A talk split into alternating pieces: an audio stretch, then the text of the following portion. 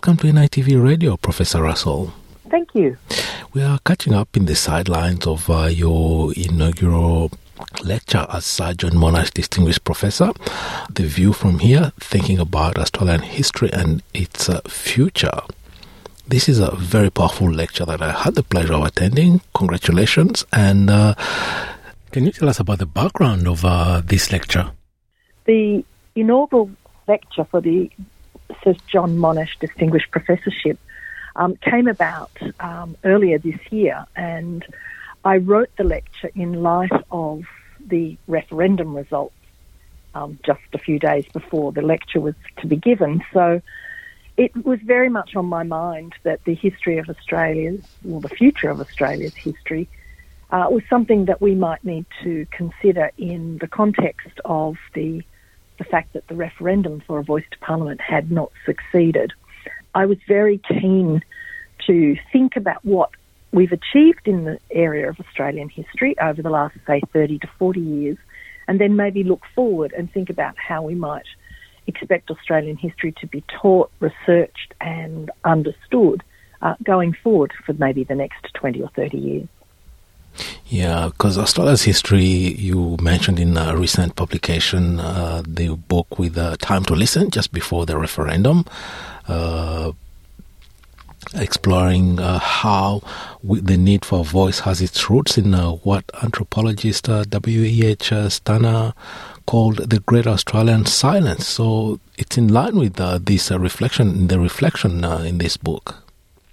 Yeah, absolutely. Um, one of the things we, we wanted to point out in that book was that we felt the voice to Parliament or the request of the Uluru Statement from the Heart was was a very long time in coming, and in fact, we traced its origins back well into the 19th century, when, in fact, maybe even to the very earliest days of the Sydney the Sydney settlement, and that's where we were able to demonstrate that Aboriginal people, both individually and collectively, had been trying to make themselves and their communities understood to the incoming um, government, in that case, uh, when Arthur Phillip arrived. But more recently, um, we've seen numerous opportunities and occasions where Aboriginal and Torres Strait Islander communities have said they want to be both consulted with and understood on important issues that relate to them and their communities.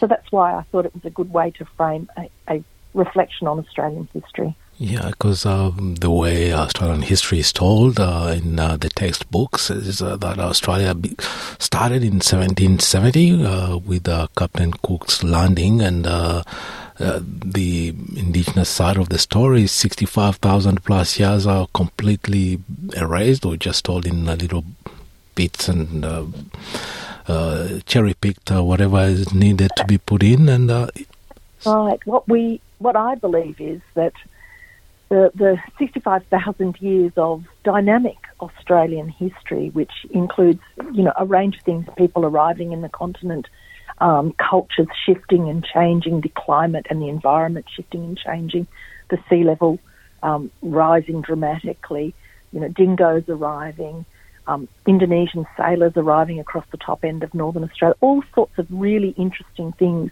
took place over a very long period of time.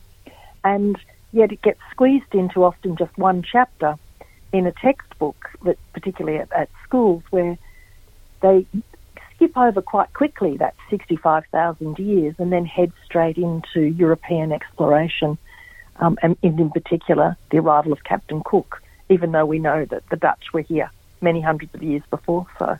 Yeah, and uh, there was trade with the Indonesians, and uh, I had the pleasure of actually meeting the sidelines of your lecture, uh, an Indonesian uh, researcher working in your department. Uh, yes. Yeah, who spoke? We spoke very briefly, but he was uh, talking about the connections between um, indigenous Australians and Indonesians before colonization. relationships are tracing going back thousands of years. Well, certainly hundreds of years, potentially up to 900, maybe even a thousand years um, of at least contact. Uh, this full, fully fledged um, industry, which was based on the bêche de mer or the, the trepang, which is a, a, kind of sea cucumber, that really took off in, in the 1700s and became an established industry involving thousands of people, uh, thousands of men um, over over generations coming to northern Australia and fishing for trepang, creating families, um, familial links, um, close connections with different Aboriginal communities, trading all sorts of things, trading, you know, um, food substances, trading metal, um, tobacco, and so on. And in your lecture, you mentioned that uh, some improvements have been made, and uh, historians are coming forward, and uh, there's more and more uh, uh, a better portrayal of Indigenous stories in the last two decades. What made Absolutely. this change uh, happen, and how did it come about? One of, one of the things that I was really um, keen to, to promote in my lecture was the importance of seeing the diversity of Indigenous Australians, not just seeing them all as the Aborigines or the natives, as what Europeans often referred to them as. And I tied that into the promotion of the AIATSIS map.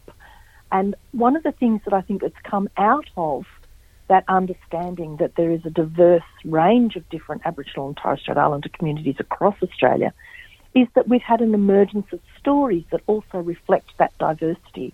So you now we now hear stories from elders of particular, specific and particular groups, uh, and they're not just stories of a general kind of Dreamtime story or general mythologies, which is what they used to be. Now we get stories that are very specific to, say, the Tiwi or to the Yolngu or indeed to the Taungurung or, or in Victoria. Now, in my view, in Eurocentric or Western style of uh, writing history, it appears the role of elders is not always uh, well accounted for.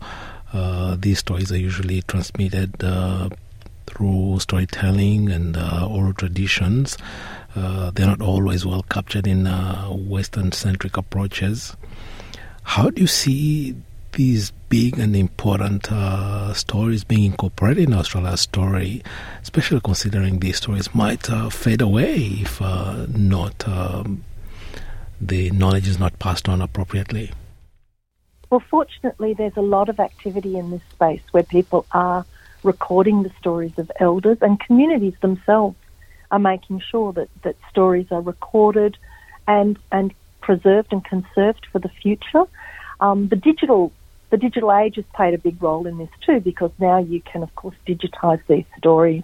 Um, you can record them on, on, you know, basically on your iPhone and we can have them forever and a day. So that's really an important aspect to all of this. What I was also trying to really push is that we need more Indigenous historians. And if universities are going to train historians, we need to put more effort into making sure that Indigenous people also are included in those telling of those Indigenous stories, and not just it's not just based on archives, which are always going to be from the European perspective. The archives, uh, that's the elephant in the room in telling uh, Indigenous stories. I bumped into actually another uh, PhD candidate who you are actually you're supervising, and she's uh, writing about her family history and all that.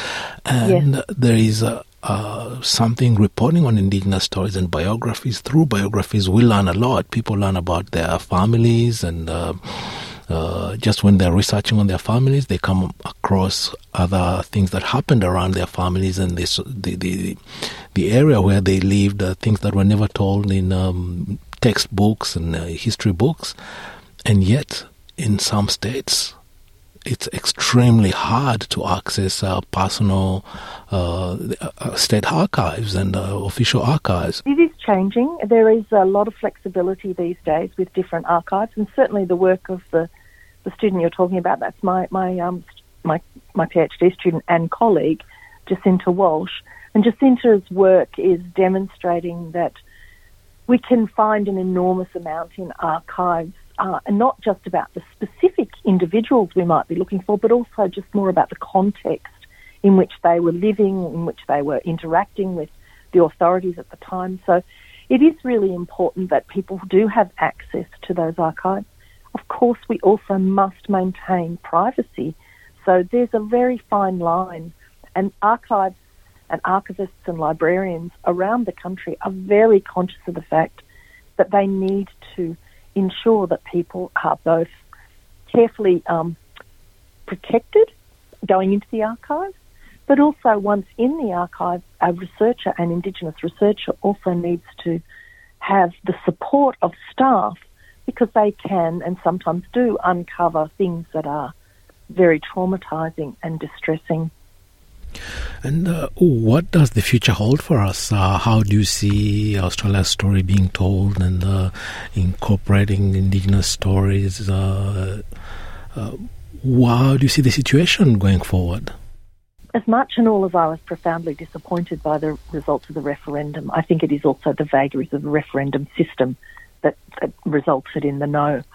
But nearly 7 million Australians voted yes to a voice for Australians in Australian Aboriginal people in Parliament, Indigenous people in Parliament. So I feel really kind of buoyed by that because that means people are out there, they're willing to listen, they do want to understand more. And going forward, I think we've got a real opportunity here to improve the communication across all the different groups in Australia so that people do understand what our history consists of, not just the last 235 years since the First Fleet, but for the last 65,000 years, understand the the environmental way and sustainable way people lived, understand the the role that they played on country, caring for country, and I think it's crucially important that we don't lose hope and don't lose heart because the future for Australian history is bright, and I think we can really do something special with, as I said in my lecture, uh, the extraordinary story of an extraordinary continent. Yeah, but the result of the referendum was really shocking because uh, it seemed a very straightforward question, a very simple thing. Uh, things looked good, and then uh, suddenly, just went things went south and uh, never recovered from there. The role of uh, right. yeah, you're absolutely right, and I think for many of us it was really quite uh, a devastating blow. But one thing about Aboriginal people is they're resilient I've just said they were here for 65,000 years. They survived, thrived.